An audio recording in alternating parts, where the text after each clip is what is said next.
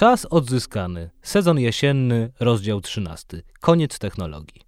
Czas odzyskany to podcast, w którym przyglądamy się ideom, temu w jaki sposób obecne są w naszym życiu i skąd się tam wzięły, jak i dlaczego wynikają z naszych historycznych doświadczeń. Pretekstem do każdego spotkania są ostatnie wydarzenia społeczne bądź polityczne, kulturalne bądź popkulturalne. W tym odcinku wydarzenie to przyjęcie Twittera przez Elona Muska, ale też nadspodziewane umiejętności sztucznej inteligencji, zwolnienia w firmach technologicznych i szereg innych problemów, które możemy zawrzeć właśnie w tym zwrocie koniec technologii. W ostatnich latach technologia stała się integralną częścią naszego życia, wpływając na wszystko od naszej pracy i relacji z innymi ludźmi po naszą rozrywkę i nasze sposoby komunikacji. Ale w 2020 roku nastąpił kryzys, który zmusił nas do zastanowienia się nad tym, jak korzystamy z technologii i jakie są jej konsekwencje. To nie ja napisałem te dwa zdania, ale chat GPT udostępniany internautom przez firmę OpenAI, kiedy wysłałem mu następującą komendę. Napisz wstęp do podcastu Czas Odzyskany o kryzysie technologii w 2022 roku. Na zakończenie czat stwierdził, zapraszamy do wysłuchania naszych rozmów i do wzięcia udziału w dyskusji na temat tego ważnego zagadnienia. Koniec cytatu. Z jednej strony można powiedzieć, że aplikacja nie napisała nic przełomowego, ale szereg okrągłych banałów, które w 3 czy 5 minut mógłbym napisać sam. Z drugiej, że ja potrzebowałbym na to właśnie tych trzech minut, ze sztucznej inteligencji wystarczyła jedna. Porównując poświęcony czas, sztuczna inteligencja jest więc bardziej efektywnym pracownikiem niż ja, a kiedy zyska jeszcze więcej danych i jeszcze więcej umiejętności, minutę poświęci na napisanie całego wstępu do odcinka, który, i tak może się okazać, będzie dużo bardziej akuratny aniżeli moje słowa. Jeśli dziś o swoje prace boją się dziennikarze newsowi, których AI może zastąpić za chwilę, ja o swoją czy właściwie o swoje wszyscy, którzy pracują głową, a ich praca jest twórcza bądź zasada się na ich inwencji, talencie, wyobraźni, mogę zacząć się bać za rok czy dwa. W każdym razie będzie strasznie. Ale wielki rozwój AI dla laika będący właśnie tym, czymś zaskakującym, co nie miało się zdarzyć tak szybko i co budzi zaniepokojenie, nie jest jedynym wydarzeniem, które pod koniec 2022 roku zmusza nas do rozmowy o technologiach. Równie istotna jest kwestia przyjęcia Twittera przez Maska. Największa agora świata, kilka milionów razy większa niż rozdyskutowany plac w starożytnych Atenach, właśnie znalazła się w rękach jednego człowieka, który obiecał uczynić komedię na Twitterze znowu legalną. Uczynienie to polegało na tym, że znowu bezkarnie można pisać słowo nyga. Co jednak ciekawe, to to, że i przez swych krytyków i apologetów mózg był widziany jako ten, który sam jeden odmieni losy tej aplikacji, jako XIX-wieczny nieomal wielki człowiek, rodzaj współczesnego Napoleona, od którego kaprysu zależą losy może nie narodów, ale użytkowników. Musk nie jest osobnym przypadkiem, jeśli chodzi o postrzeganie twórców i zarządzających serwisami technologicznymi jako wielkich ludzi. Podobnie było w przypadku aresztowanego kilka dni temu sama Bankmana Frida, miliardera zwanego królem kryptowalut, o majątku w szczytowym okresie szacowanym na 30 miliardów dolarów. Czyżby okazało się, że król jest nagi? Czy okazało się tak również w przypadku Marka Zuckerberga, którego projekt Metaverse nie wzbudził w dyskursie większego entuzjazmu i w wyniku niepowodzenia, którego Facebook zaczął zwalniać pracowników? Właśnie. Zwolnienia. Przez poprzednią dekadę dominowało przekonanie, że branża IT jest więcej niż bezpiecznym miejscem pracy. Takim, które wiąże się z wielkimi zarobkami i szybkim awansem, w dodatku odporny na kryzysy, które są udziałem innych branż. W końcu coraz szersze rzesze ludzi przenoszą się ze swoją robotą do internetu. Dlaczego więc to wszystko nie miałoby tylko rosnąć? Tymczasem zwolnienia okazały się wielotysięczne i często dotykały tych, którzy jeszcze dzień czy dwa wcześniej latali w dalekie służbowe podróże. Nikt nie czuł się bezpiecznie. Bańka zdaje się pękać, jak zdawała się pękać na samym początku tego stulecia, kiedy wysoko wyceniane na amerykańskiej giełdzie dotcomy nagle na łeb, na szyję straciły na wartości. Niemal tak szybko jak dzisiaj bitcoin.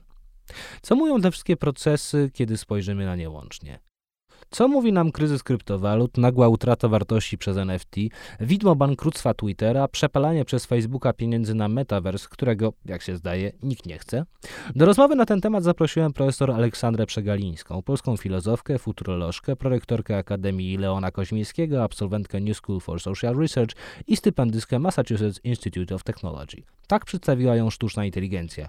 A jak przedstawia się sama i co o niej sądzi, zapraszam do słuchania.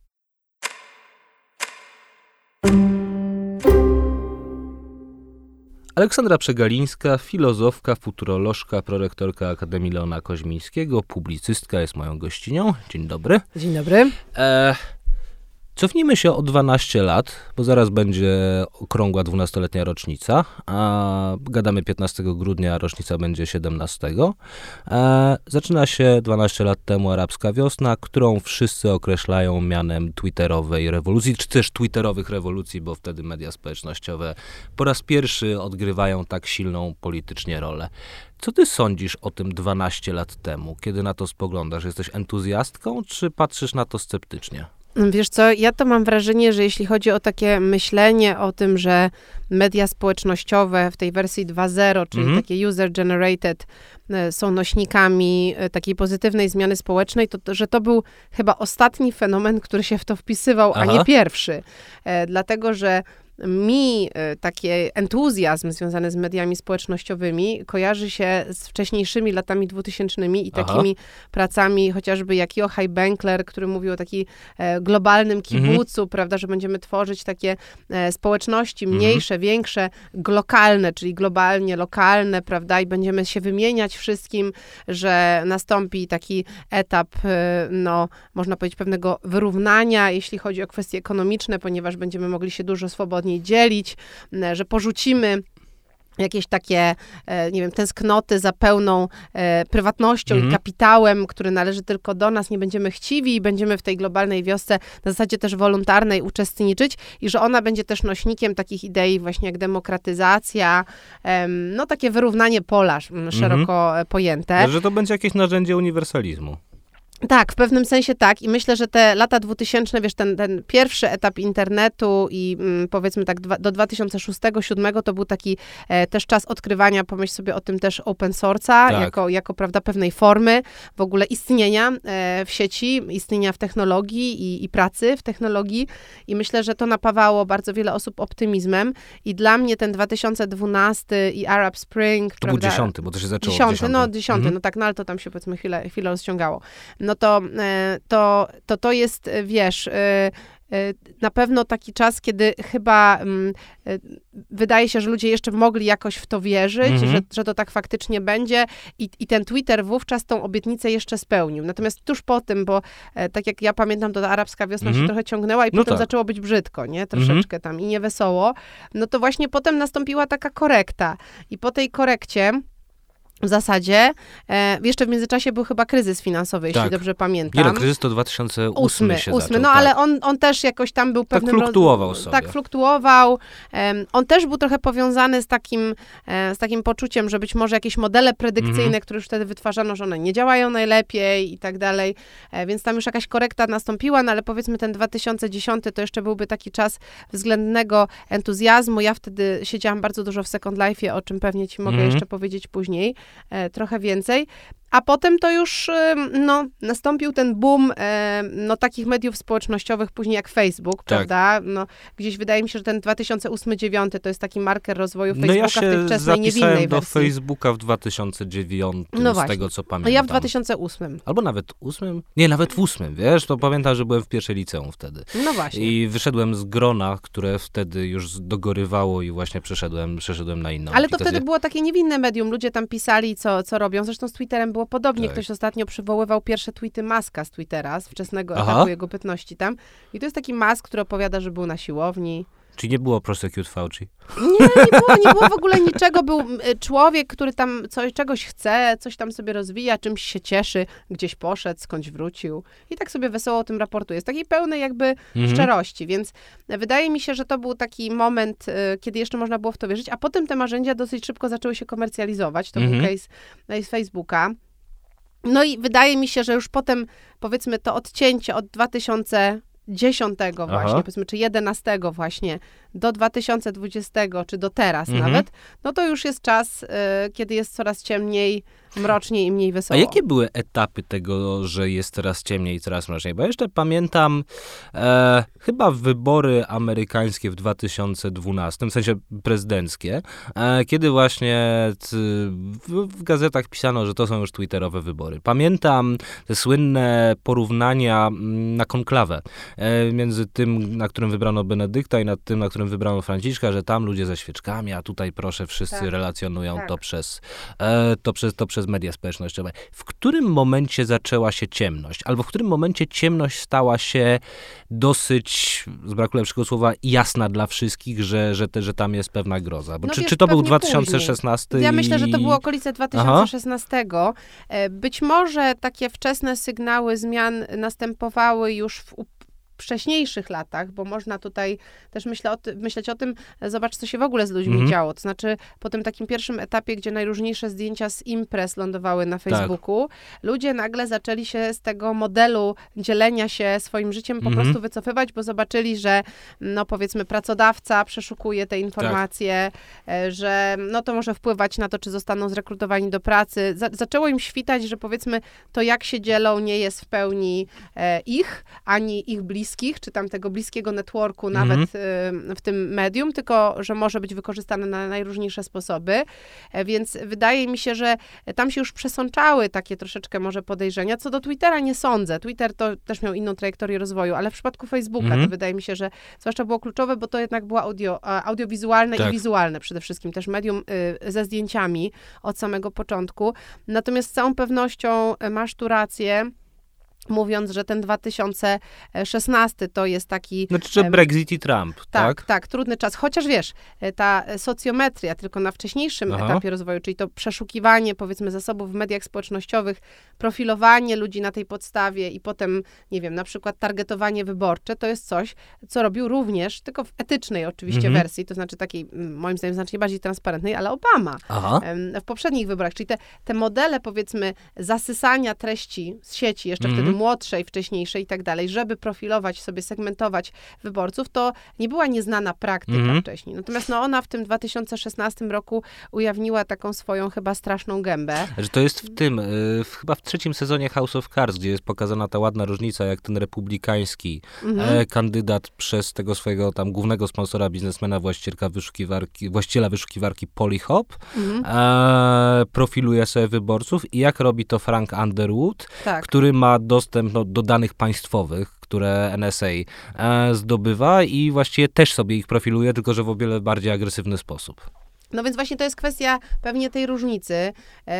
I, I, ten 2016 no, był o tyle znaczący, że chyba ta afera dosyć szybko się wylała. Mhm. To znaczy afera Cambridge Analytica, no, czyli no, przypomnijmy może no, no, firmy przedsięwzięcia, e, które postanowiło dokonać takiej inżynierii odwrotnej aplikacji, która się nazywa Apply Magic mhm. Sauce, którą zresztą stworzył Michał Kosiński e, na Stanfordzie, e, która służyła do profilowania po powiedzmy kontencie z mediów społecznościowych jeśli chodzi o preferencje wyborcze. Między innymi, ona może w ogóle służyć do profilowania pod takim kątem, powiedzmy, e, ogólnych idei, czy mhm. też światopoglądu danej osoby. Nie jest to jedyna tego typu aplikacja. Ja widziałam w swojej e, karierze, w swojej pracy w związku ze sztuczną inteligencją co najmniej kilka innych, więc yy, i też dobrze działających. Nie, nie jest to specjalnie trudne dzisiaj, mhm. żeby coś takiego zrobić, no ale oni wtedy, z tego co mi wiadomo, dokonali takiej inżynierii odwrotnej tamtego modelu, który sobie wesoło wisiał, prawda, na Stanfordzie, żeby ludzie sobie posprawdzali, no i wykorzystali to do targetowania tych tak zwanych swing voters. Mhm.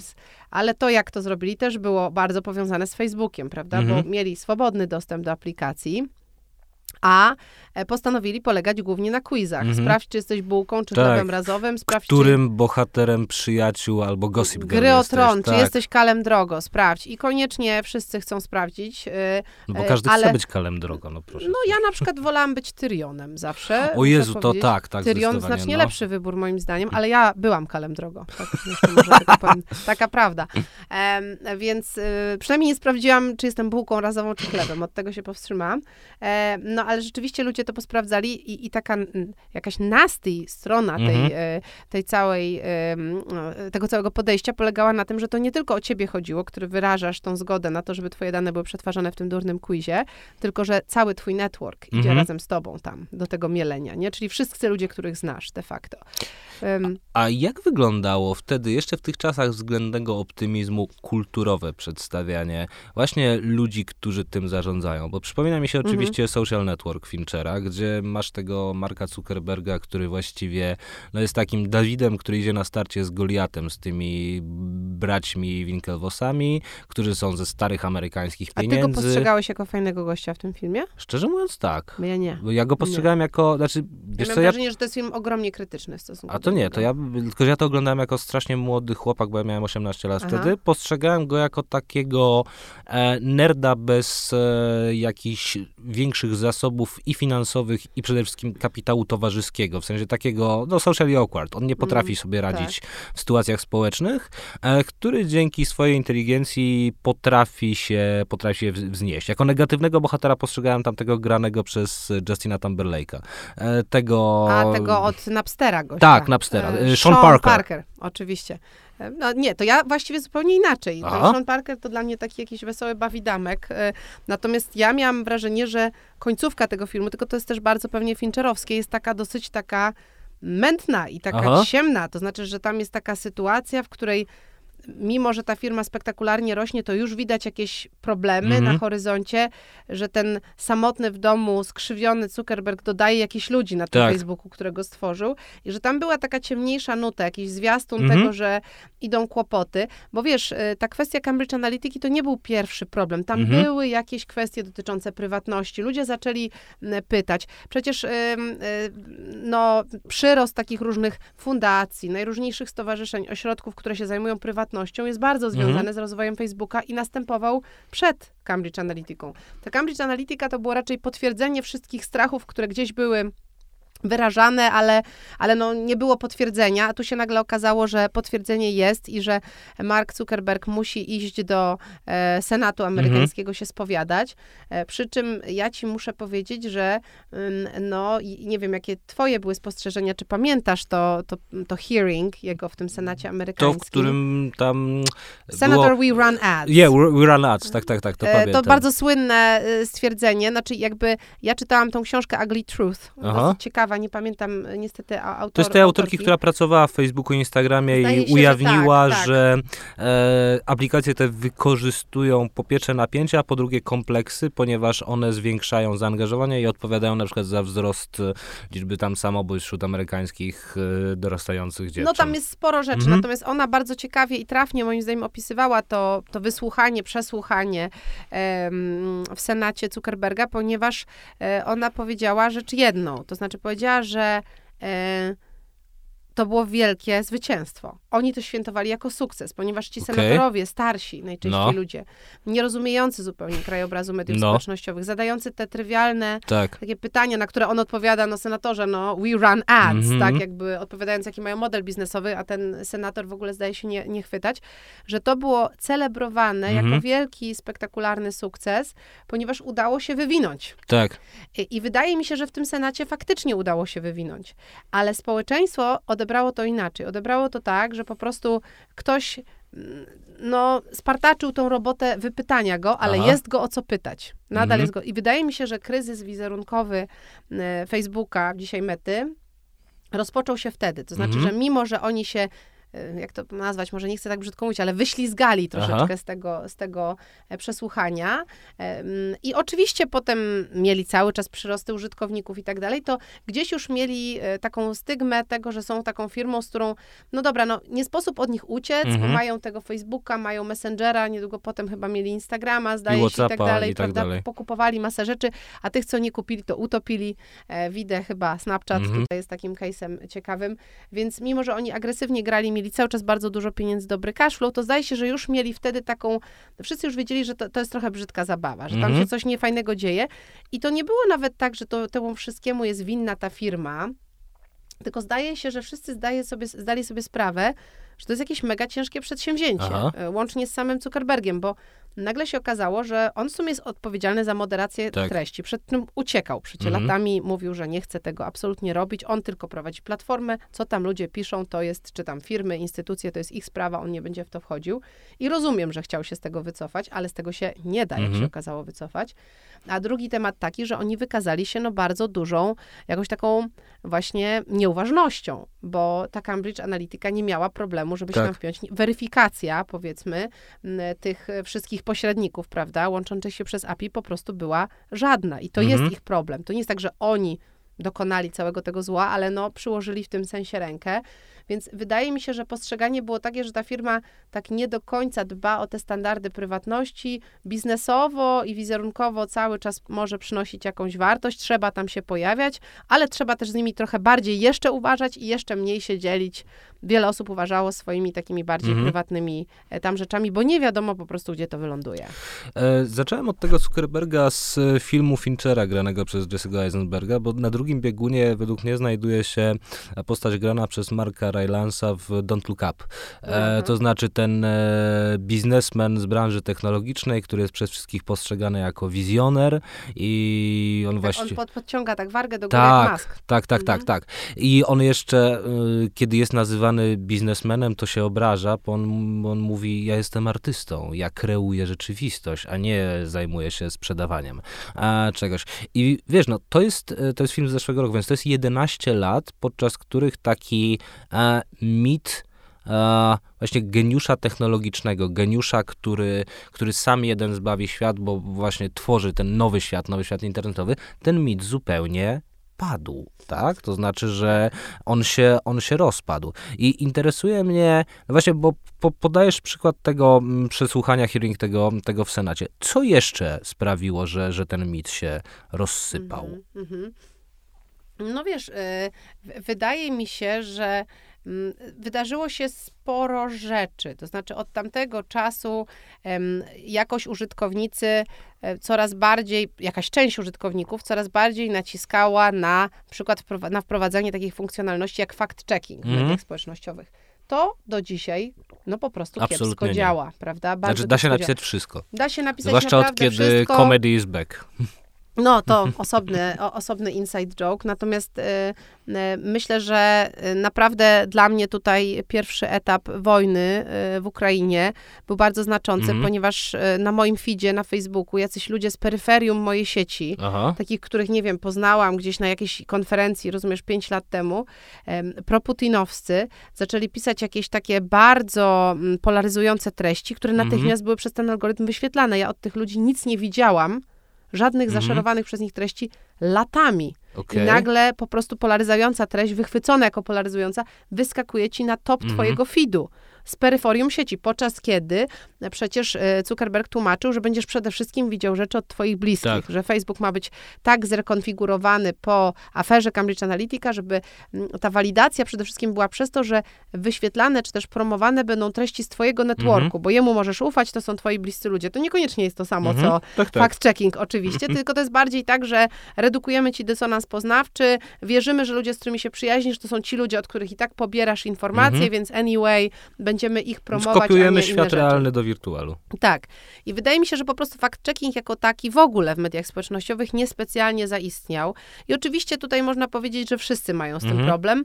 Z tym, że jedni mniejszy, drudzy większy. No, e, LinkedIn na przykład jest medium społecznościowym, zresztą właścicielem jest Microsoft, które po prostu służy do czegoś innego. Jest przede wszystkim siecią profesjonalną, rekrutacyjną tak naprawdę mhm. do pracy.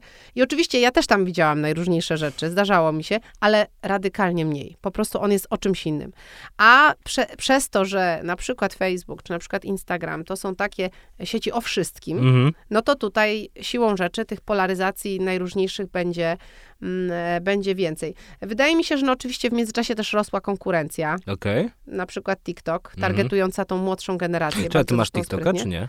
Miałam TikToka, okay. słuchaj, miałam TikToka wcześniej bardzo. Aha. Miałam TikToka na początku TikToka, wrzucałam na niego e, tańczące lalki. Moja córka mnie prosiła, żebyśmy coś takiego zrobiły. Nie było tam żadnej twarzy, żadnej osoby, tylko były te tańczące lalki. Tam jest sześć jakichś filmików i porzuciłam TikToka, ale myślę, że z takiej zawodowej ciekawości może będę Aha. chciała tam powrócić, bo mnie też bardzo interesuje ten silnik rekomendacji treści, który tam jest, który wydaje mi się, że jest e, jednym z najbardziej zaawansowanych, mhm. jaki jest. Zostawiam na boku kwestię prywatności. Specjalnie tutaj. Um, Natomiast tak, mi się wydaje, że po prostu nie nastąpił fact-checking, mhm. ale zaczęli się wszyscy rozpychać, bo mm, nastąpiła polaryzacja. Przecież od tego 2016 tak. polaryzacja społeczna, polityczna przede wszystkim jeszcze bardziej się nasiliła globalnie. No i zobacz, masz taką sytuację, że republikanie, alt-right przede wszystkim żąda mhm. wyświetlania pewnych treści inne społeczności mówią absolutnie to banować, nie pozwalać, nie wrzucać. Te wszystkie media społecznościowe typu Twitter, typu Facebook selektywnie kogoś banują. Nie wiem, czy mają koherentną politykę Mhm. tego dotyczącą. Właściwie do dzisiaj nie wiem, czy ona była koherentna, bo jedni zbanowani, inni nie do końca, ja do dzisiaj tego nie do końca Jedni rozumiem. odbanowani nie chcą wrócić, bo Trump nie wrócił na Twittera No, właściwie. no się obraził. E, może mu to nie jest już do niczego potrzebne. Może chce być takim Night Mhm. Riderem, wiesz, po prostu. em, może po prostu stwierdził, że jakaś inna forma. Em, a poza tym myślę, że Trump to jest taki dumny człowiek, który nie ma ochoty, żeby ktoś mu tak otwierał drzwi, że on wtedy A, karnie wejdzie. sposób, wiesz, okej. po prostu nie, że on jakby na swoich zasadach i że to, że tam go wyrzucili, a teraz tutaj łaskawy pan Mhm. pozwala mu wrócić, to on nie będzie tak wracał karnie, bo on nikogo nie będzie słuchał i on jest e, overlordem całego świata. Więc myślę, że u niego to taka duma i buta pewnego rodzaju e, grają rolę, ale tak w ogóle to myślę, że polaryzacja, e, którą te media nasiliły, Mhm. Ona w nie uderzyła rykoszetem. No właśnie, bo jest jeszcze kwestia takiego mm, problemu, jak przyjmowanie tych ich właścicieli, tych ich kreatorów przez samych użytkowników. Ponieważ dekadę temu, e, no, Zuckerberg był Bogiem, nie? To znaczy on był... Ciekawy gość, tak. Tak, Uważam, że ciekawy gość. człowiek, który naprawdę stworzył coś z niczego i patrz, tak, w klapkach i tam e, szorciki, Adid- Adidasa, Adidasa koszulka i fajnie. E, w tym momencie, e, jak sobie patrzę, być może to są tylko w mojej bańce, plus e, z mediów takich jak, nie wiem, New York Times czy Washington Post, które jakoś agregują opinię mojej bańki, w sensie ludzi, których ja nie znam, no ale też są, jeśli chodzi o poglądy do mojej bańki, podobni. E, w tym momencie Musk jest postrzegany jako właściwie takie no, rozkapryszone dziecko, które nie wiadomo, co z tym robi, które ma bardzo dużo pieniędzy i ten Twitter zaraz upadnie. Co się zmieniło w postrzeganiu właśnie Mhm. tych kreatorów, e, No, tych, którzy pytanie. tym, tym, którzy tym zarządzają, bo Mhm. Oboje występowaliśmy ze dwa tygodnie temu w numerze kultury liberalnej, w którym mm, ten problem był poruszany. Ja porównałem ten e, dyskurs, który jeszcze do niedawna otaczał tych właśnie kreatorów, do tego XIX-wiecznego historiograficznego dyskursu wielkiego człowieka, że wiesz, że przychodzi Napoleon, od którego pstryknięcia palców e, zależy los narodów. No, tylko, że to się skończyło. Taki był, taki jeszcze dyskurs mógł otaczać Zuckerberga, taki na pewno otaczał Steve'a Jobsa, ale w przypadku Muska i Twittera jest już zupełnie inaczej. No, o Jobsie można powiedzieć, że on y, jakby dobrze się wstrzelił, No. ponieważ on się nie wstrzelił w taką epokę mediów społecznościowych, gdzie mógłby być jakoś radykalnie umemowiony. To Tak. znaczy, on był wcześniej i w związku z tym wydaje mi się, że pewien nim, taka chwała, w bardzo wielu środowiskach nadal go, nadal go otacza. Poza tym on robił trochę inne rzeczy. Tak. No, robił hardware, też mógłby dostać oczywiście e, dzisiaj na różne sposoby, m, wizerunkowo w kość, ale no po prostu no, jest jakby z innej epoki. E, Natomiast e, zobacz, bo z Zuckerbergiem to mi się wydaje, że było troszeczkę tak, że em, on przyniósł jakąś taką e, jakość. On był Mhm. emanacją te, tego startupowego świata, Aha. niekorporacyjnego, właśnie w klapkach, w takim emanacją nowej kultury promowania nerda. To Tak. znaczy takiego nerda, który może jest właśnie socially awkward, nie, może nie jest specjalnie Mhm. sympatyczny, No dlatego ja ci mówię, że go koduje. polubiłem. Ja dlatego Tak. go polubiłem, bo on tym łospom w tych tweetach i Ralfach Laurenach z Harvardu rzucał wyzwanie i mówił, że ja jestem lepszy od was. Oczywiście i jakby i, i tam była jakaś taka świeżość, No. wiesz, w tym, w, tym, w tym podejściu, że tutaj z jednej strony venture kapitaliści, ten stary Mhm. kapitał amerykański old money, a tutaj taki właśnie koleś, nie? I niezbyt sympatyczny, ale jednak, e, ale jednak z klautem i z taką, z taką kompetencją, ciężko pracujący, bo Mhm. on niewątpliwie też na początku tego filmu jest pokazany jako człowiek, który jest obsesjonatem, Mhm. prawda? E, Robi te hakatony po nocach, prawda, z pizzą i tak dalej. Mm, e, Sam to sprawdza, ten kod i tak dalej. Więc wi- widać, że to była promocja takiego nerda. Wydaje mi się, że Elon Musk e, też był postrzegany jako właśnie jakaś taka nowa, ciekawa klasa biznesmena, też nerda. Tak. To znaczy, prawda, czy że to jest typ biznesmena, który nie tylko ma intuicje biznesowe, ale przede wszystkim naprawdę zna technologię od Mhm. środka, e, jest ekstrawagancki, może też jest trochę socially awkward, ale no, ale robi takie rzeczy niesamowite, Mhm. dowozi też te rzeczy. Ja bym chciała też powiedzieć, że ja, y, przy tej okazji, że ja na przykład dla, dla Maska miałam kiedyś bardzo dużo, no może nie Aha. takiego szacunku, ale naprawdę zainteresowania tym, co on robi, bo on od początku był takim świrem, który Mhm. chciał jechać na Marsa, ale z drugiej strony w czasach, kiedy wszyscy robili, e, wiesz, software albo jakieś aplikacje kolejne, nie wiem, znajdź fryzjera albo jakieś inne głupie rzeczy, taki był po prostu świat zamknięty w aplikacjach, to on mówił nie, e, inwestujemy w infrastrukturę Aha. twardą, inwestujemy mm, e, w innowacje, które są prawdziwe. Prawdziwe innowacje to jest materiałówka, to, Mhm. jest, to, są, to są samochody, to, są, to jest transport, to są rakiety, to są... światłowody, no nie wiem, jakby generalnie w taką twardą infrastrukturę fizyczną i to budziło mój bardzo duży Mhm. szacunek, bo to jest dużo trudniej zrobić. Tego się nie pisze kodu z palca, potem wiesz, nie wrzuca do App Store'u, tylko trzeba się napracować. To jest takie R&D prawdziwe, z prawdziwego zdarzenia i on mnie wtedy interesował, chociaż czułam już, że jest ekstrawagancki, ale myślałam sobie, że on jest w świetnej sytuacji, ponieważ on jest taki troszeczkę tajemniczy, Mhm. nie wiemy o nim wszystkiego. Jest z tego Wayne. RPA, No. nie? Taki właśnie Bruce Wayne. E, chociaż był taki, nie wiem, czy pamiętasz film Prometeusz, Prometheus. Ridleya Scotta. Ridleya Scotta. Tak, bardzo fajny. Znaczy I mi się tam to podobało. pojawił taki e, Taki schorowany, biznesmen. stary biznesmen, Nie, nie, nie? młody, bogaty biznesmen, syn tego schorowanego Aha, okej, biznesmena. bo ten schorowany to Wieland tam czy leciał, Wieland, się tak, ten, ten, ten schorowany leciał, żeby go tam jakoś ożywili. Tak, te... i to było jakieś skrzyżowanie Mhm. Maska z kimś Okej. e, o bardzo silnych ambicjach eksploracji kosmicznej, Aha. już taki trochę egomaniacki i wydaje mi się, że, że ten film już tak trochę kontrował Mhm. ten wizerunek Maska jako takiego bardzo ciekawego gościa i mówił, no, no nie, no Mhm. część z tych idei to jest, to jest coś potencjalnie naprawdę, mm, co tylko i wyłącznie karmi ego, Mhm. a tak naprawdę nie ma wspólnego z naszym wspólnym benefitem, no ale, ale jednak on był w takiej mm, dosyć ciekawej przestrzeni, ponieważ on się nie udzielał tak w Mhm. mediach społecznościowych straszliwie. Miał tego swojego Twittera, tam pisał głównie o tych innowacjach, co tam w SpaceXie albo jakieś inne rzeczy, aż w pewnym momencie nastąpiła zmiana, którą Mhm. on sam sprokurował, Tak. możesz powiedzieć. Znaczy, w, em, w przypadku Zuckerberga to nie jest tak, że on się wszędzie pchał Mhm. i w związku z tym dostał po tyłku. Tak? Jakby to tak nie było. E, W przypadku Zuckerberga było po prostu tak, że e, wraz z tym, że jego firma m, no, traciła zaufanie Mhm. użytkowników i użytkowniczek, on sam dostawał właśnie reputacyjnie rykoszetem, aż do momentu, no moim zdaniem już takiego naprawdę hardkorowego, kiedy zaprezentował e, koncept metaversum i no tutaj było nie dostał niedawno, żadnej... to było w tym roku przecież. No w ubiegłym, w ubiegłym. Tak już? Tak, w ubiegłym tak. było to wideo. To było takie, wiesz, późno covidowe wideo, Aha. bo on jeszcze chyba myślał, że covid będzie trwał Okej, i ludzie dobra, wskoczą masz w to rację, no. metaversum. No. ale bardziej chodzi mi o to, że to już nie była premia za bycie Mhm. nerdem. To było wyśmianie Tak, tego bycia nerdem, że on chodzi po tych przestrzeniach. E, Jeszcze on prawda? tam nóg nie za bardzo miały tak w ogóle. Nie miał tak, nóg, no, bo chodził na surfing, miał swoje elitarne życie, jeszcze dodatkowo, prawda, zapośredniczone przez metaversum. E, W tym metaversum stawał się jakąś, nie wiem, infantylną postacią, Tak. takim awatarem razem ze znajomymi, niby tam mieli pracować, wyglądało to kuriozalnie, naprawdę jak coś sprzed y, 10 lat. Więc, y, więc już żadnej premii za bycie Mhm. nerdem zdecydowanie nie było, ale on chyba dostał rykoszetem, bo on też nigdy nie miał takiego overshare'u. Ale w przypadku Maska to jest moim zdaniem inna akcja, bo w przypadku Maska jest tak, że on w pewnym momencie sam przemorfował jakby Mhm. w jakąś inną formę. To znaczy z tego intrygującego inwestora ekscentrycznego e, w twarde technologie e, stał się e, no, taką cele, takim celebrytą i social media personą, nie? Mhm. Można powiedzieć.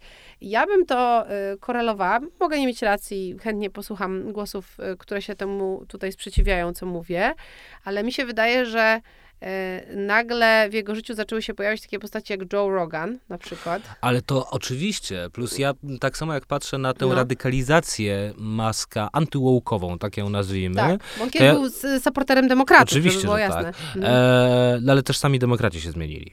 E, To jest to, to, to, też trzeba, trzeba dodać.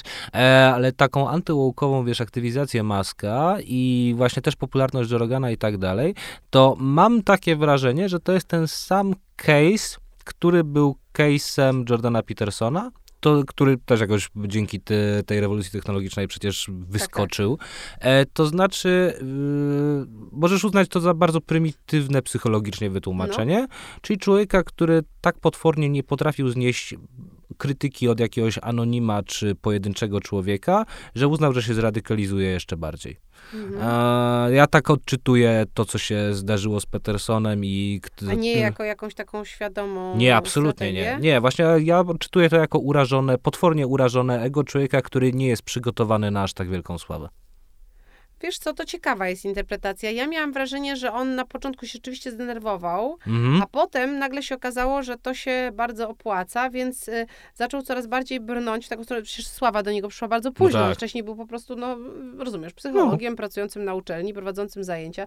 Jakieś tam poglądy Mhm. prawoskrętne, centrowe miał, Mhm. prawda? Classical rebel, No liberal tak, tak, tak. zwany. No i tam sobie był.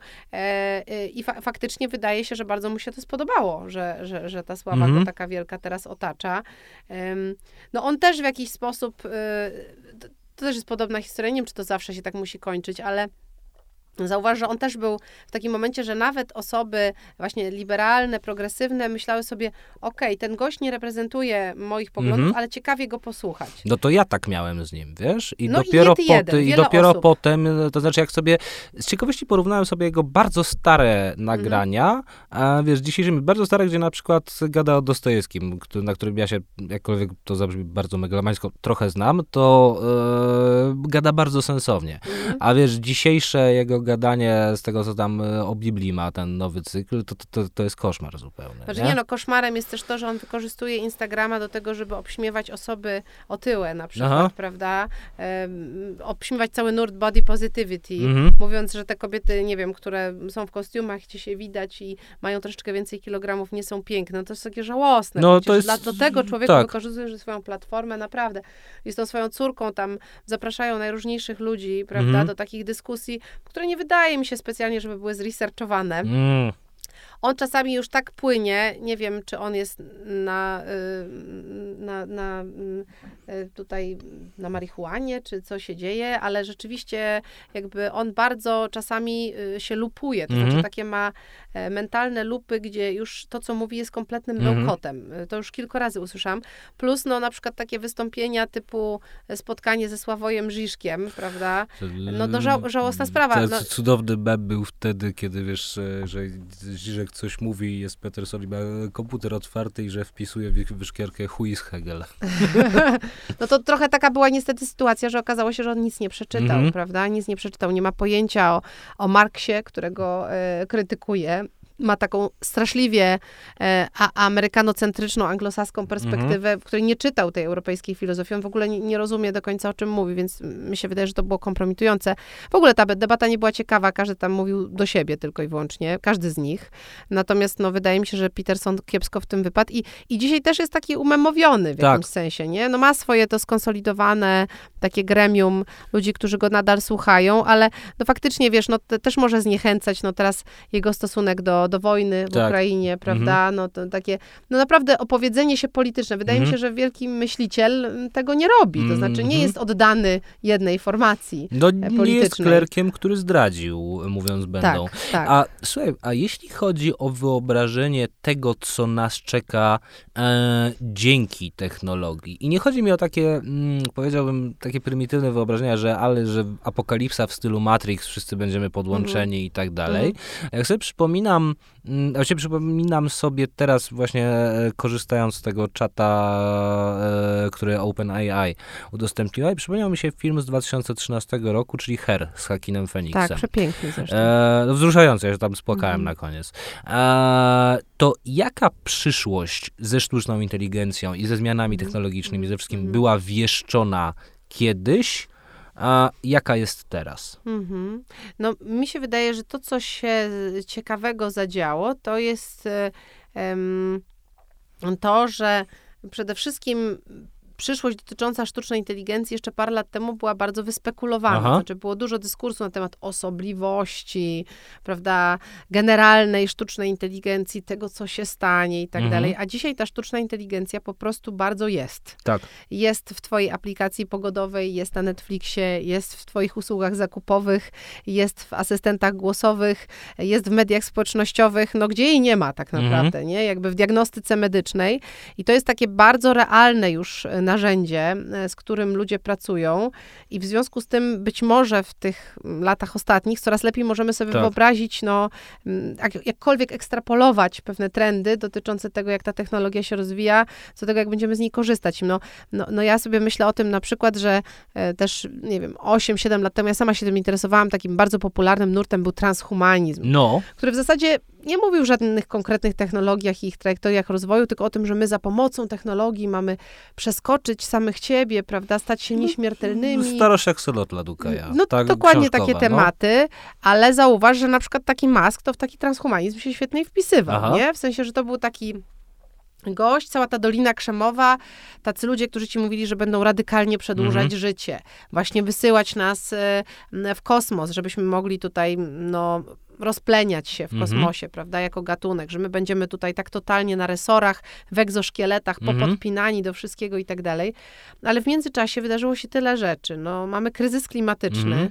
Mm, mamy wojny i wydaje się, że takie egomaniackie właśnie opowieści o tym, że tutaj będziemy żyć jeszcze dłużej, to jest ostatnia sprawa, która nas interesuje w tym Mhm. momencie. Mamy bardziej poważne problemy i wydaje mi się, że też ta sztuczna inteligencja na przykład teraz jest wykorzystywana w bardziej konkretnych Aha. rzeczach, czyli nie gada się o jakiś tam e, nie wiadomo czym w przyszłości. Oczywiście niektórzy mają ochotę. Widzę ten ksiądz, który pracował w Google i dopatrzył się w dialogach z, pamiętasz? Nie, nie, nie słyszałem No sprzed trzech miesięcy może awantura Aha. taka czterech, że mm, zatrudniony w Google były duchowny, taki Aha. data scientist już później, em, e, zaczął rozmawiać z właśnie takim narzędziem podobnym do, tym, do tego chat Aha. GPT-3, też narzędziem transformerowym, czyli takim potężnym algorytmem do generowania treści i stwierdził, że ten algorytm ma świadomość i ma duszę. Zaczął to raportować do firmy i został zwolniony. Była cała afera z tego Okej, powodu dobra, wielka. nie słyszałem o tym w ogóle, a to jest fascynujące. Tak, tak, ale to takie głosy są jakby dla mnie teraz trochę pojedyncze, bo ludzie Aha. są skupieni na implementacji tej technologii i ona naprawdę w ostatnim roku, półtora Mhm. bardzo przyspieszyła, więc e, te wyspekulowane bajki o jakiejś świetlonej przyszłości chyba zastępują skupienie na teraźniejszości. To Okej. jest to, co chcę powiedzieć. A co się zmieniło pod względem podejścia do autentyczności?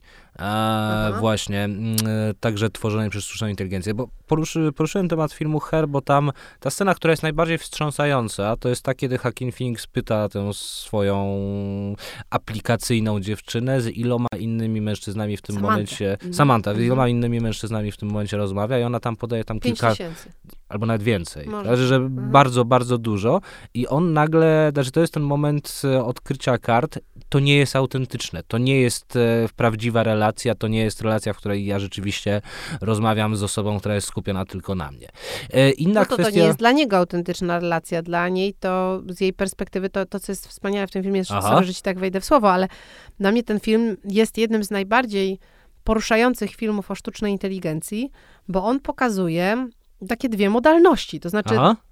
to nie jest takie trywialne, jak walenie cepem, rozumienie sztucznej inteligencji, o, przyszedł robot i chce mnie zniszczyć, prawda? No nie, Terminator był już jakiś czas temu. Tak, ale Ex Machina to jest podobna, nie? Znaczy, dużo bardziej Ex pogłębiony obraz, ale to jest taki obraz, w którym sztuczna inteligencja mści się na człowieku, który ją wykorzystywał i Mhm. potem, prawda, No, e, wykorzy- zaczyna wykorzystywać tylko, jego, czy tam... w nowy, tak, nowej dokładnie. wersji. Więc, więc to są wszystko takie, moim zdaniem, bardzo takie połówkowe obrazy Mhm. i niezbyt ciekawe. Natomiast film Her, jego niesamowitość chyba polega na tym, że on mówi, po prostu ta technologia ma inne cele niż ty Aha. ona się inaczej realizuje, jej wola się inaczej Mhm. manifestuje i ona potrzebuje innych rzeczy. I to nie kończy się Armagedonem, żadnym czy Mhm. wielkim konfliktem, tylko to, że technologia idzie w swoją stronę. Jakby Mhm. ma swoją, swój telos, można powiedzieć, ma swoje Okej. cele i potem łączy się z innymi technologiami, Aha. bo tylko z nimi już warto rozmawiać na jej poziomie rozwoju. A ludzie są zostawieni w swoim świecie ludzi. I to mi się wydaje, że to nawet nie jest dla mnie o autentyczności, tylko to jest Aha. film o tym, że to, co dla niego jest istotne, czyli rela- relacja one-to-one, dla sztucznej inteligencji nie ma żadnego znaczenia, bo rela- ta relacja dla sztucznej inteligencji jest interesująca tylko wtedy, kiedy jest ich wiele i to Mhm. zasila jej silnik, prawda? I ona się uczy. Im bardziej może się uczyć od kolektywu całego, tym więcej się nauczy, prawda? Tym więcej będzie wiedzieć, tym, tym ciekawsze będzie mieć potem jakieś tam wnioskowania i tak dalej. Więc mi się wydaje, że to jest właśnie film o takim, że nasze światy są paralelne, nie? AI i to jest bardzo fajna interpretacja. To nigdy o tym w ten sposób nie myślałem. Ale pytałem o autentyczność, bo wiesz co, e, ten rok mijający zaczął się od. e, I gdybyśmy mieli jakoś podsumowywać, co się w tym roku zdarzyło w sferze technologii i to wszystko, co doprowadziło do czegoś, co można roboczo nazwać kryzysem, ten rok zaczął się od NFT, które Tak. teraz są warte no, o, wie, o wiele mniej to trochę eufemizm, nie? To znaczy, że nagle to, co było wyceniane tam tak. na gigantyczne hajsy, nagle okazało się niewarte, mm, niewarte nic. E, powstaje problem z tymi wszystkimi sztucznymi inteligencjami, które kreują obrazy, nie? Tak. I powstaje pytanie, czy te obrazy są coś warte jako dzieła sztuki, czy e, kwestia, mm, wiesz, e, tego, że, mm, tego, że one są stworzone bez ludzkiej woli, bez jakiegoś ludzkiej kreatywności, ludzkiego talentu, zwał jak zwał, e, sprawia, że, że one nie, nie, nie mają żadnej wartości. To znaczy, e, jakie miejsce w świecie technologii w roku 2022 zajmuje kategoria autentyczności? Wiesz co, na pewno kontestowane, Aha. tak bym to o, o, określiła. Chociaż z drugiej strony ja mam wrażenie na przykład, że wiesz, no ja pracuję naukowo, moi studenci i studentki bardzo cenią sobie autentyczność o, jakby osoby. To znaczy wizerunek w sieci, który wydaje się być autentyczny, mhm. który jest taki z serca, że ktoś się tam czasami rozwali, mhm. załamie, że jest mu ciężko. Oni to premiują, więc jakoś ta, tak mam wrażenie, że kulturowo ta autentyczność y, wraca, to znaczy, że takie właśnie curated wizerunki mhm. kogoś, takie zupełnie, wiesz, no, e, krystaliczne i tak dalej, to nie jest coś, co ludzi interesuje, że ludzi porusza mhm. pewna taka rysa na szkle generalnie i że mm, to takie dążenie do doskonałości jest zdecydowanie kulturowo kontestowane.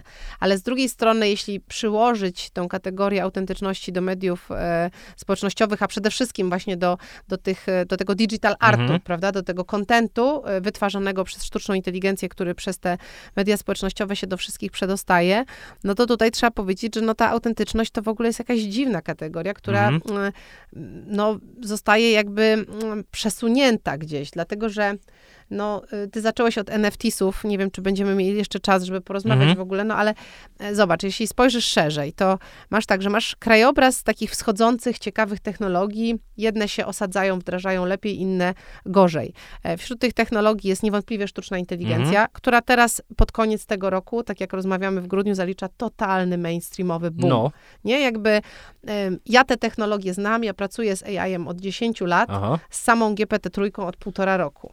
Ale to, co widzę teraz, to jest mhm. to, że każda osoba, którą znam, praktycznie już wie, co to jest GPT-3 i mhm. każda osoba, którą znam, wie, co to jest Lensa no AI. Bo każdy się w to bawi. Tak, no. nawet nie wiem, czy jaka jest pełna świadomość tego, co to jest za algorytmika, która tam w środku siedzi, wiesz, co to za czarna skrzynka, ale z całą pewnością sztuczna inteligencja teraz jest na bardzo wysokiej, takiej wschodzącej.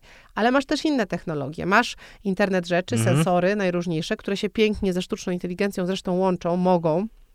Mogą też w przyszłości, nie wiem, stanowić podwaliny do jakiejś rzeczywistości rozszerzonej, mixed reality.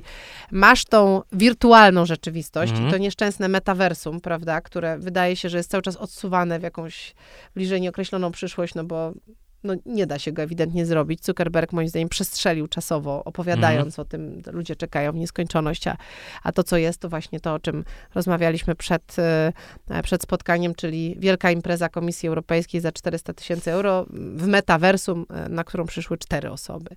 No i masz blockchaina, no. E, kolejną bardzo ważną technologię, która jest najwdzięczniejsza do implementacji, mm. bez wątpienia. Bardzo ma ciekawy potencjał do realizacji najróżniejszych transparentnych transakcji, do usług obywatelskich, do budowania systemów wyborów w państwach demokratycznych, które to wybory nie mogą być kontestowane, bo się mhm. nie da ich sfraudować tak. po prostu. Więc e, ekstra technologia, w ogóle totalnie zajebista uważam, która dostaje totalnie wizerunkowo w kość, Aha. dlatego że główną materializacją te, tej technologii są kryptowaluty, Aha. którymi się spekuluje, nie? I które zaliczają teraz spektakularny no tak. krach po prostu. Ja się cieszę, że wyszedłem ze swoich tak 7 miesięcy temu. No gratulacje. Ja niestety jestem w hodlu, więc w związku z tym mam to, co mam. Ale ostatnio gadałem z moją partnerką, która właśnie nie wyszła i tak sobie patrzyliśmy na to, ile Może nie trzeba było w ogóle wchodzić in the first place. No, mhm. Ja czułam, że to jest dziwne, ale z drugiej strony wiesz, no jakaś taka demokratyzacja, znaczy w ogóle sam ten blockchain, jako tak ciekawa mhm. technologia pod Web 3.0, no, no wydaje mi się, jakby, że byłoby bardzo smutne w jakiś sposób, gdyby blockchain mm. jako technologia został pogrzebany mm, z powodu kryptowalut. Bardzo mm. bym tego nie chciała, żeby się tak stało, bo te kryptowaluty to jest niestety no coś, co pasie mm, jakieś, wiesz, pasło, jakieś portfele bardzo chciwych ludzi. Um, a inni się jakoś do tego podczepili, może wiedzą, wierząc w różne rzeczy, że to pozwoli jakoś, nie wiem, zarabiać, albo że to w ogóle stanie Mhm. się środkiem płatniczym, że to jest jakaś rewolucja w ogóle. W... No wiesz, masz nowego Nie. burmistrza Nowego Jorku, który kazał sobie wypłacać pensję w bitcoinie. No masz, no masz dużo takich przykładów. Masz, nie wiem, tam, nie wiem, czy to Gwatemala, czy Mhm. Salwador, prawda? No na, naprawdę sporo było wiary e, w te, w te, w te cyberwaluty, w te Ale kryptowaluty. w co to była wiara właściwie? Bo ja do dzisiaj pamiętam, jak bitcoin wystrzelił w 2017, w grudniu bodaj. E, Tak. pamiętam, do dzisiaj jechałem z taksówkarzem przez Warszawę, Tak. który mi opowiada, panie, ja teraz wszystko w to wrzuciłem, wszystko, co No. mam, rozumie pan? Że taki rzeczywiście podekscytowany gość, znaczy, który pewnie zrobił to, nie wiem, 10 Tak. minut wcześniej i potrzebował Tak. e, komuś o tym opowiedzieć. No bo w ty, ale w tym samym grudniu też usłyszałem o znajomym znajomego, który w odpowiednim momencie wziął i wyjął i mm, stał się właścicielem paru mieszkań w No Warszawie. więc właśnie o to trochę chodzi, że to było zawsze tutaj, oczywiście to jest kwestia obietnicy szybkiego wzbogacenia się, ale dla wielu osób, które Mhm. powiedzmy gdzieś tam w technologiach siedzą, to chyba było też taka troszeczkę no, ciekawa koncepcja decentralizacji, Mhm. rozumiesz, taka koncepcja troszeczkę y, innego świata, prawda, z transparentną w jakimś sensie technologią. Oczywiście były kwestie etyczne y, dotyczące zrównoważonego rozwoju, y, tego, czy to jest ekologiczne w ogóle, Mhm. żeby kopać, kopać te bitcoiny i tak dalej. No... Mm, no i dzisiaj obraz jest taki, jaki jest, czyli Mhm. no wielka, wielka marność, prawda, FTX, e, sam Bankman-Fried zdaje się raptem dwa dni temu został w końcu Tak, na aresztowany Hawajach. Na Bahamach, nie? E, do Bahamach, nie- przepraszam. no. Bahamach, tak. Y, I był tam wcześniej przecież tym złotym dzieckiem w ogóle. Jeszcze No, on, Forbes 30 under 30. no i jeszcze ten altruizm, że on się Tak. wzbogaci i wszystko rozda, rozumiesz, te, te, wszystkie, te wszystkie jakieś takie koncepcje wokół tego. No ale, ale wydaje mi się, że o ile zaczynaliśmy z Bitcoinem jeszcze No. jakoś, czy blockchainem szeroko pojętym i NFT-sami też z Ethereum, Mhm. czyli inną e, kryptowalutą, też bardzo ciekawą, o licznych funkcjonalnościach, nie tylko właśnie takich płatniczych, ale też wielu pozostałych. O tyle kończymy zdecydowanie ten rok ze sztuczną inteligencją. E, blockchain musi sobie Mhm. poczekać w kolejce. No i to, co mamy, to jest pewnie jakiś zwiastun nowych, autentycznych inaczej mediów społecznościowych po No właśnie, co będzie? Bo kończymy ten rok e, z Twitterem, z widmem bankructwa. Ale myślisz, z- że oni zbankrutują? Tak zupełnie szczerze? Ja myślę, że nie. Byłoby mi smutno, bo ja się świetnie tam bawiłem. To znaczy, ja myślę, że nie. Ja myślę, że Nie, jest żartuję tak dużo oczywiście. tych alt-rightowych ludzi z Gaba, Parlera, czy tam i tej całej reszty, którzy tam ostatecznie przyjdą. Znaczy, Nie, się, żartuję oczywiście. tak, że Ale wiesz co, y, trochę jestem, szczerze mówiąc, e, rzeczywiście mm, przerażony na przykład tym, że już nie można się zarejestrować do Twittera z ukraińskim numerem telefonu. Nie wiadomo dlaczego. Się, No, to jest, stało. znaczy, to, to, jest, to jest dosyć hardkorowe pod tym względem, co tam się dzieje. I wiesz co jeszcze? No te dziwne takie historie o wyprzedaży mebli, e, Tak, prawda? mhm. I mm, takich programach oszczędnościowych, no, które zwiastowałyby w ogóle bardzo rychły koniec. Ja nie wiem, na ile to jest też jakiś trolling ze strony Mhm. Maska, rozumiesz? No bo rzeczy się No on ma ten wizerunek jeszcze trickstera przecież. Tak, tak, że to, więc, to wiesz, e, przyniósł ten zlew, nie, let Mhm. it sink in, nie, tam no te, jak był pierwszego dnia tam w pracy, więc ja w zasadzie nie wiem, na ile to jest tak, że on właśnie jest tutaj mm, 420, Mhm. prawda, dobrze się bawi, pali jointy i stwierdza, że no whatever, niech sobie pospekulują, a my potem jak Feniks z popiołów, Mhm. prawda, wyskoczymy. Wydaje mi się, że mm, wiele osób, które zapowiadały Exodus z Twittera, jednak z niego nie odeszły. Jedyne pytanie to przeszłaś- reklamodawców. A, a ty przeszłaś na Mastodona? Nie, ja nie, Nie, przeszłam na Bo ja Mastodona. próbowałem, ale nie, nie, nie, Nie, ja nie mogłem znaleźć na Mastodona i żadnego od razu serwera, wiedziałam, który, że to będzie po który, prostu który, męczące i do niczego kompletnie, więc jakby nie. Natomiast rzeczywiście mam też znajomych, którzy na przykład na Twitterze mają konto, że są na Mastodonie, ale Nie, no to mnóstwo takich mam, tak. No to, to, to tak trochę, wiesz, no, du- dużo pytań w związku z tym powstaje, moim zdaniem. Ale ja nie sądzę, żeby Twitter miał upaść, natomiast z całą pewnością się zmieni. To Mhm. znaczy e, zmieni się i będzie mm, e, pewnie inną platformą niż jest teraz. Mhm. Może mu się też zmienić y, istotnie publiczność, natomiast no, pytanie fundamentalne jest o to, czy oni są w stanie wymyśleć cokolwiek, co Mhm. e, zatamuje odpływ reklamodawców, którzy tam nie chcą być, bo to są mainstreamowi Mhm, reklamodawcy, no tak. a nie ultraprawicowi, którzy by chcieli tam się przed tym tłumem prawicowym, prawda, jakoś pokazywać, więc Ja tam uważam, że to jest trochę too big to fall, bym Mhm. powiedziała, ale na pewno... Ale widmo jest, przynajmniej będzie- inaczej, w jest. dyskursie widmo jest. E, Mhm. mamy spadające bitcoiny, mamy masowe zwolnienia jeszcze tam z Facebooka e, i tak dalej i to, znaczy, mogę ci podać No z przy- mety, która tak. jakby, no, która jest powiedzmy, no przestała być wiarygodna dla inwestorów y, z Tak. tego prostego powodu, że zainwestowała w technologię, która Mhm. odsuwa się w niezbyt określoną przyszłość Mhm. cały czas, no, której nie ma. Mamy to, że to NFT tanieje here i tak dalej, i tak dalej. E, gdybyś ty miała przepowiedzieć jako futurolożka No najbliższą ja jestem dekadę, przede wszystkim specjalistą sztucznej inteligencji, nie Eee. futurolożką, ale niech będzie. A to, e, no, a to widzisz, wiesz, kto cię przedstawi jako futurolożkę? Miałem ci to powiedzieć na koniec. No. E, Chat GPT-3, od który, którego dzisiaj używa, użyłem, żeby sobie napisać wstęp do tego odcinka i żeby cię mi powiedział, kim A ty widzisz, jesteś. no mi ostatnio samo GPT-3, czyli narzędzie, na którym zbudowany jest czat GPT-3, powiedziało, że ja jestem e, europarlamentarzystką, więc Super. może powinnam coś rozważyć w przyszłości.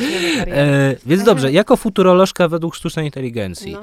gdybyś mi powiedziała mnie jako laikowi, e, co będzie ze światem technologicznym w najbliższym roku? Mhm. Bo czegoś takiego, wiesz, bo jak się zaczął ten rok i zaczęły się te kwestie właśnie z NFT, to ja jedyne co zrobiłem, to sobie na nowo przeczytałem dzieło sztuki w dobie reprodukcji technicznej Beniamina i Mhm. uznałem, że to na tym się zatrzymam i zobaczymy, co będzie dalej.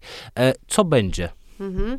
No wiesz, co będzie nikt nie wie, ale tak jakbyśmy mieli pospekulować, to bym powiedziała, że jedna rzecz, którą zobaczyliśmy teraz w samej końcówce roku, Mhm. to jest właśnie umainstreamowienie się e, sztucznej inteligencji w specyficznej dosyć jej postaci, e, czyli no code, prawda? Okej. Czyli e, te wszystkie aplikacje, takie jak GPT-3 Chat Mhm. albo Lensa AI, prawda, Mhm. na której ludzie robią sobie tych cyfrowych awatarów. Tak. To są rzeczy dostępne dla każdej osoby. Nie Mhm. musisz programować.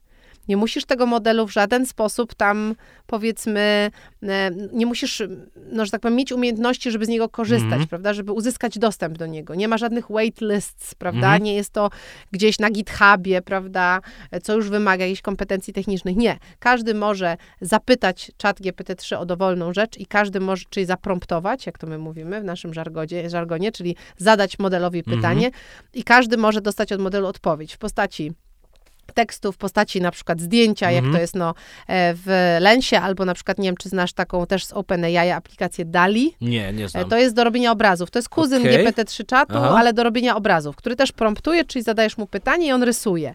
No albo na przykład jest taki inny model, który się promptuje, nazywa się Mid Journey. To już mogłeś słyszeć, który z kolei wygrał prestiżowy konkurs artystyczny ze swoją pracą. E, taki konkurs dla ludzi. E, I była w związku z tym z dwa miesiące temu wielka awantura, bo mm, praca została zgłoszona do konkursu, praca zwyciężyła, Mhm. jest to praca modelu.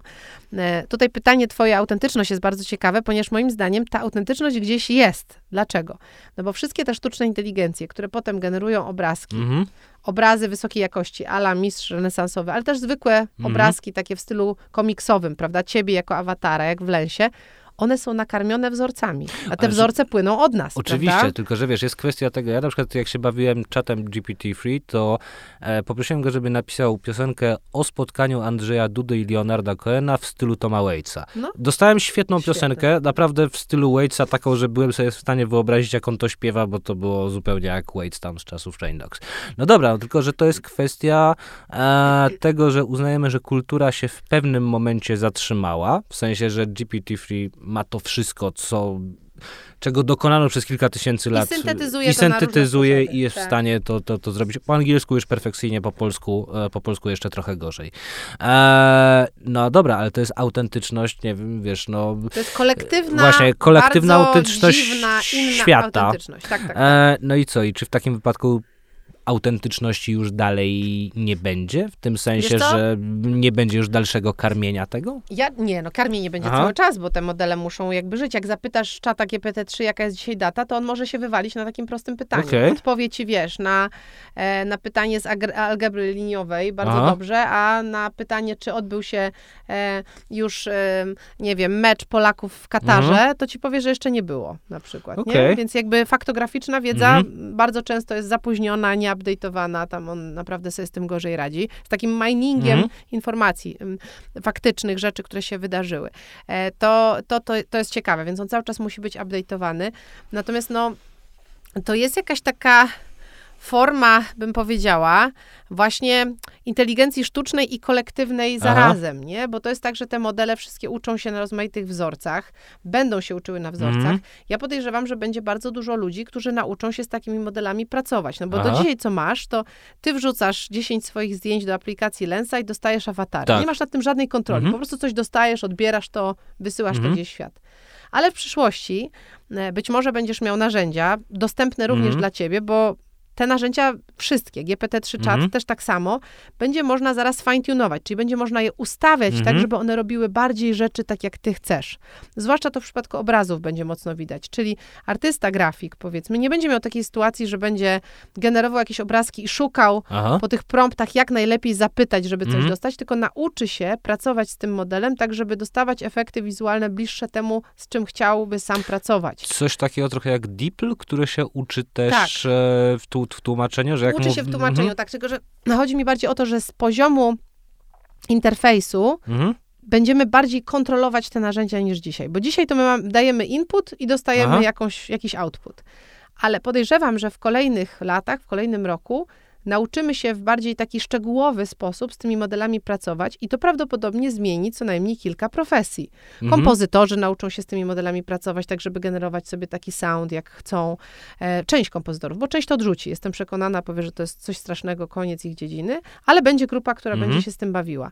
E, wśród artystów, grafików, e, w ogóle osób, które pracują mhm. ze sztukami wizualnymi, spodziewałam się, że będzie podobnie, że będzie co najmniej no, spora jakby reprezentacja ludzi, którzy stwierdzą, ok, to jest ciekawe, ja z tym coś mhm. zrobię. Ja wejdę do terminala, ja przepiszę kawałek tego kodu, ja coś tam pozmieniam, a może w ogóle bez kodu, kodu mhm. prawda, będzie nagle do, dostępne to tak bardzo prosto, jak korzystanie z mediów społecznościowych i będzie można się tym bawić w trochę inny mhm. sposób niż dzisiaj. Um, Czyli to ty będziesz kontrolował, jakiego ci wystawi awatara, a nie dostawał po prostu awatara, jakiego system uzna, mhm. że ci da najchętniej. Także myślę, że będziemy więcej pracować z takimi narzędziami. Myślę, że one bardzo zmienią to, co będzie widoczne o nas w mediach społecznościowych i nie wiem, czy to jeszcze będziemy my. Do tego właśnie zmierzam, że czytałam ostatnio taką prognozę, która mówiła, że e, the future of social media is sharing less. To w Wired się Aha. pojawiło, czyli że będziemy mniej się dzielili. A ja myślę sobie, że my nie będziemy się dzielili mniej, tylko być może nie sobą.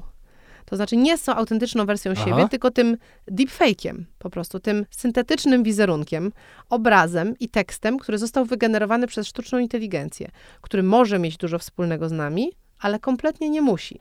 Zauważ, że z narzędziami takimi jak ta Lensa, mhm. każdy z nas ma naprawdę przyzwoitej jakości tak. content.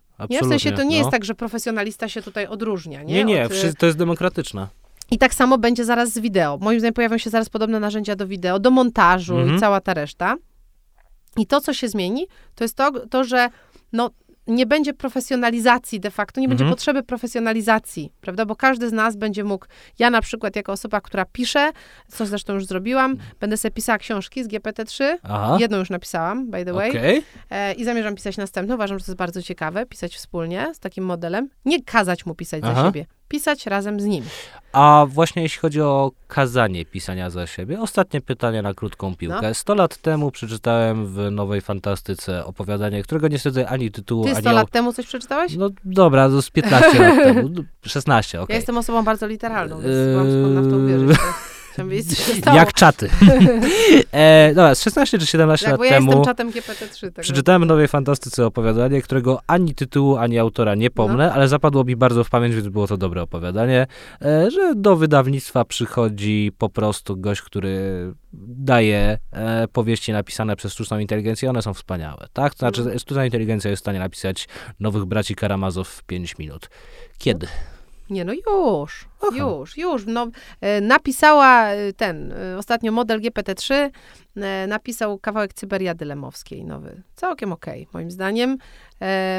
Ale też to się różni, to znaczy takie generyczne, średnie mm treści, w sensie, że rozpoznasz styl tego autora, ale jakoś nie czujesz tam, Aha. żeby to było jakieś intrygujące treściowo, ale widzisz, że to jest w stylu, to już ale ja naprawdę stawiam na współpracę. To znaczy, ja uważam, że jest bardzo ciekawa przestrzeń do odkrycia w tym, co my będziemy na bieżąco, pracując mhm. z narzędziem, do niego wrzucać i tym, co będziemy od niego dostawać. Czyli nie tylko, że kultura się skończyła sztuczna inteligencja zasysa kulturę Mhm. i ją wypluwa, tylko że każdy z nas jakby swoje własne uniwersum ze sztuczną inteligencją tworzy, daje jej pewne wzorce, współpracuje z nią, nie wiem, edytuje to, co ona napisała i z tego dopiero jest e, jakaś ciekawa jakość.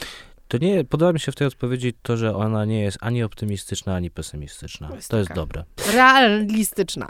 Aleksandra Przegalińska, filozofka i wedle sztucznej inteligencji futurolożka była moją gościnią. Dziękuję bardzo. Dziękuję również.